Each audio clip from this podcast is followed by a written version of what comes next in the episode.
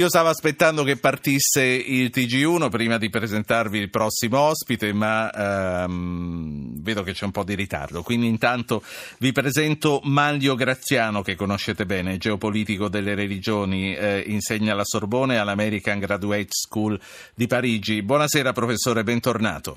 Buonasera. Non c'è alcuna prova chiara che il killer di Orlando sia stato guidato da estremisti o che abbia fatto parte di un complotto più ampio. Lo ha detto Barack Obama. Anche lei, professore, è convinto che l'episodio di Orlando, pure nella sua immensa drammaticità, non possa essere configurato come terrorismo internazionale? Ma, eh, mi sembra di tornare sempre sui, sugli stessi argomenti, anche se ovviamente qui il contesto è diverso, perché eh, in fondo quando c'è stato l'attentato a Parigi abbiamo detto le stesse cose. Eh, qui l- parlare di terrorismo e parlare di questi attentati secondo me non è esattamente la stessa cosa, nel senso che queste persone che compiono questi attentati non hanno una finalità precisa se non quella di, di, di, di sfogare i propri istinti. Cioè, qui abbiamo in questo caso, come nei casi di Parigi, tutti eh, gli attentati che ci sono stati qui a Parigi, come in altri casi, abbiamo delle figure che sono molto simili le une alle altre, cioè sono delle persone eh, instabili mentalmente che eh, cercano di trovare una giustificazione al, al loro comportamento. E, e, e quindi sono, si, si, autopromuovono sul campo, eh, fanno quello che fanno in nome di eh, ideali che sono assolutamente superiori alla loro comprensione e, e in questo modo si, certo. si, sentono, si, sentono, portatori di qualche cosa, non semplicemente degli assassini o dei malati mentali. I titoli del TG1 e poi riprendiamo, ha detto una cosa importante che voglio approfondire. La strage di Orlando, 49 morti, dolore e rabbia in America nell'inchiesta I sospetti su un predicatore. Omar ha sparato per otto minuti senza fermarsi mai una vita tra la fedeltà all'ISIS e l'odio contro i gay. Obama, un estremista cresciuto in casa nostra, Trump all'attacco, armare tutti al bando i musulmani. Professor eh, Manlio Graziano, allora eh, lei diceva una persona che è cresciuta con questi ideali, che è cresciuta alimentandosi con eh, queste cose, ma che certamente non è andata al califfato a prendere gli ordini per quello che ha fatto. Ma no, non credo, adesso questo lo diranno poi le, le, le, le indagini, ma mi sembra che i legami anche con quelli che erano stati in Siria sono comunque abbastanza labili, nel senso che queste persone tornano già quando decidono di andare, sono, eh, ma, manifestano delle, delle, debolezze intrinseche che sono legate a dei problemi di identità che sono colossali, che non toccano soltanto loro. Eh, io vorrei ricordare che proprio parlando di attacchi contro la comunità omosessuale, l'anno scorso ci fu un uh, estremista ortodosso ebreo che si lanciò verso la Gay Pride a Gerusalemme e accoltellò e uccise una ragazza, quindi non è e un'altra cosa, negli Stati Uniti dove questo delitto è avvenuto ci sono delle campagne di odio nei confronti degli omosessuali che durano anni e che sono essenzialmente guidate da gruppi evangelici che eh, reclamano la pena di morte per i gay. Per i gay eh, molto semplicemente. Quindi è, è tutto un, un, contesto. Poco c'entra l'Islam, lei dice a questo punto.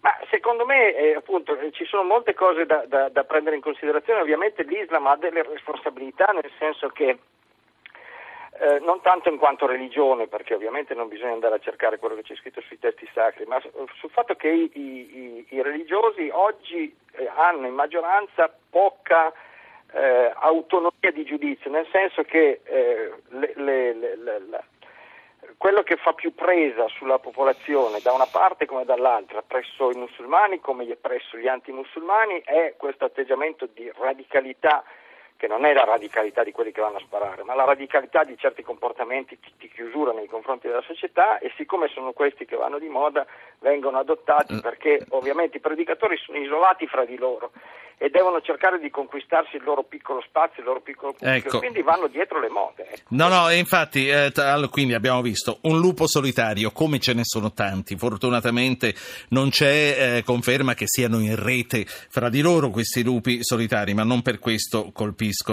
meno. Non e... per questo meno pericolosi. No, appunto, non sono per questo meno pericolosi, ma quello che volevo dire, abbiamo sentito anche nei titoli del TG1, sospetti su un predicatore. Quanto sono determinanti invece i predicatori, gli imam locali nella formazione di queste persone? È quello che, che, stavo dicendo, nel senso che la maggioranza degli imam, dei predicatori ovviamente non dicono queste cose, ma c'è una tendenza, non, non, non incitano all'omicidio, voglio dire, eh, saranno una esigua minoranza che lo fa, però c'è una tendenza a eh, inseguirsi eh, verso degli atteggiamenti e delle prese di posizione sempre più radicali. Per esempio, faccio questo esempio molto banale, molto stupido. Fino ad alcuni anni fa, se lei prende dei libri sull'Islam scritti alcuni anni fa, vede che la questione del velo, velo sì, velo no, era una questione che era dibattuta fra i teologi musulmani.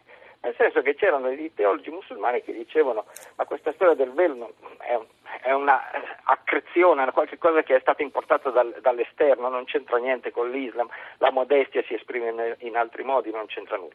Oggi questi teologi che sostenevano che anche questa questione qui stupida e, e marginale, eh, però non era parte della tradizione, della cultura e della religione islamica, non esistono più, sono stati messi a tacere, sono, perché appunto, come dicevo, c'è questa tendenza a, a, a, a chi la, la dice più, più, forte, a chi la spara più alta, certo. perché, eh, perché manca nell'Islam manca una, una, una, gerarchia religiosa che sia capace di eh, unificare e di dire sì. quello che è lecito e quello che non è lecito. Senta, metto in linea un'ascoltatrice, chiama da Frosinone, si chiama Duca, mi dicono che è di origini della Macedonia. Buonasera. Eh, ciao, è un ascoltatore, scusami. Sì, no, è perché io sono abituato che se i nomi finiscono per A sono di donna, ma è colpa mia. Allora, Duca, prego. No. Ne, ne, nessun problema. Signora Giano, ma io solo volevo dire, ma tutte queste persone che hanno il permesso di armi, ma perché non mettono un limite? Ma diciamo magari ognuno ha il diritto di 10, 50, 20 cartucce, fa diciamo al poligono del tiro, spara quelle cartucce, presenta i voti e prende i pieni certo. penso una cosa semplice. Perché le cose logiche quando le lobby interessate eh, eh sono interessate. Gli, gli, americani come dicono business to you business, però eh, è male. Eh, sei, hai fatto la domanda e ti sei dato la risposta, caro amico. allora, eh, grazie. Voglio tornare a Maglio Graziano. Professore, eh, quindi l'Islam non giustifica in nessun modo atti orribili come questa strage? Ah, eh, il problema, dei, io ovviamente mi occupo delle religioni dal punto di vista politico perché se lei prende i testi sacri di qualunque religione e in particolare i, i primi cinque libri dell'Antico Testamento che sono testi sacri per il cristianesimo, per il, l'ebraismo e per l'Islam, eh, troverà delle incitazioni a, a, a, dei massacri spaventosi. Quindi nei testi sacri si trova tutto il contrario di tutto e ovviamente non possiamo dire, io non posso dire perché non sono un teologo, io sono specialista in relazioni internazionali, non posso dire che nell'Islam non ci siano degli, incitamenti a degli atti di violenza, anzi ci sono di sicuro. Però il problema è appunto come questo si, eh, si applica nella realtà. Nel corso della storia dell'Islam atti di violenza come quelli stiamo, a cui stiamo assistendo in questi ultimi anni non ce ne sono mai stati, al di fuori ovviamente dei contesti militari, bellici, quella è un'altra cosa ma se no tutta la storia dell'Islam esclude questo. Oggi siamo di fronte ad un'altra eh, forma di, di, di, Islam che è completamente nuova e che è una forma che è stata inventata nel corso del XX secolo e le cui radici sono delle radici profondamente occidentali.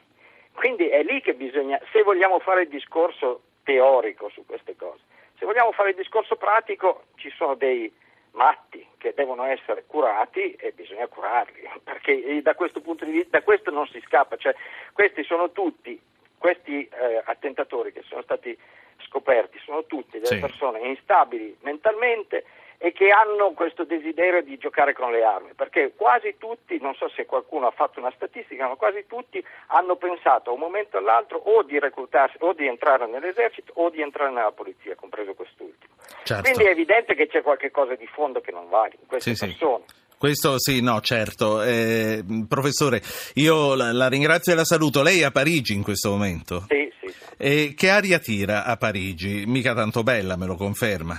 Ma no, Francamente io questo non riesco a confermare, forse perché Parigi è una città grande per cui non si nota, ma io eh, tutti questi disagi, tutte queste difficoltà non, non riesco a vederle.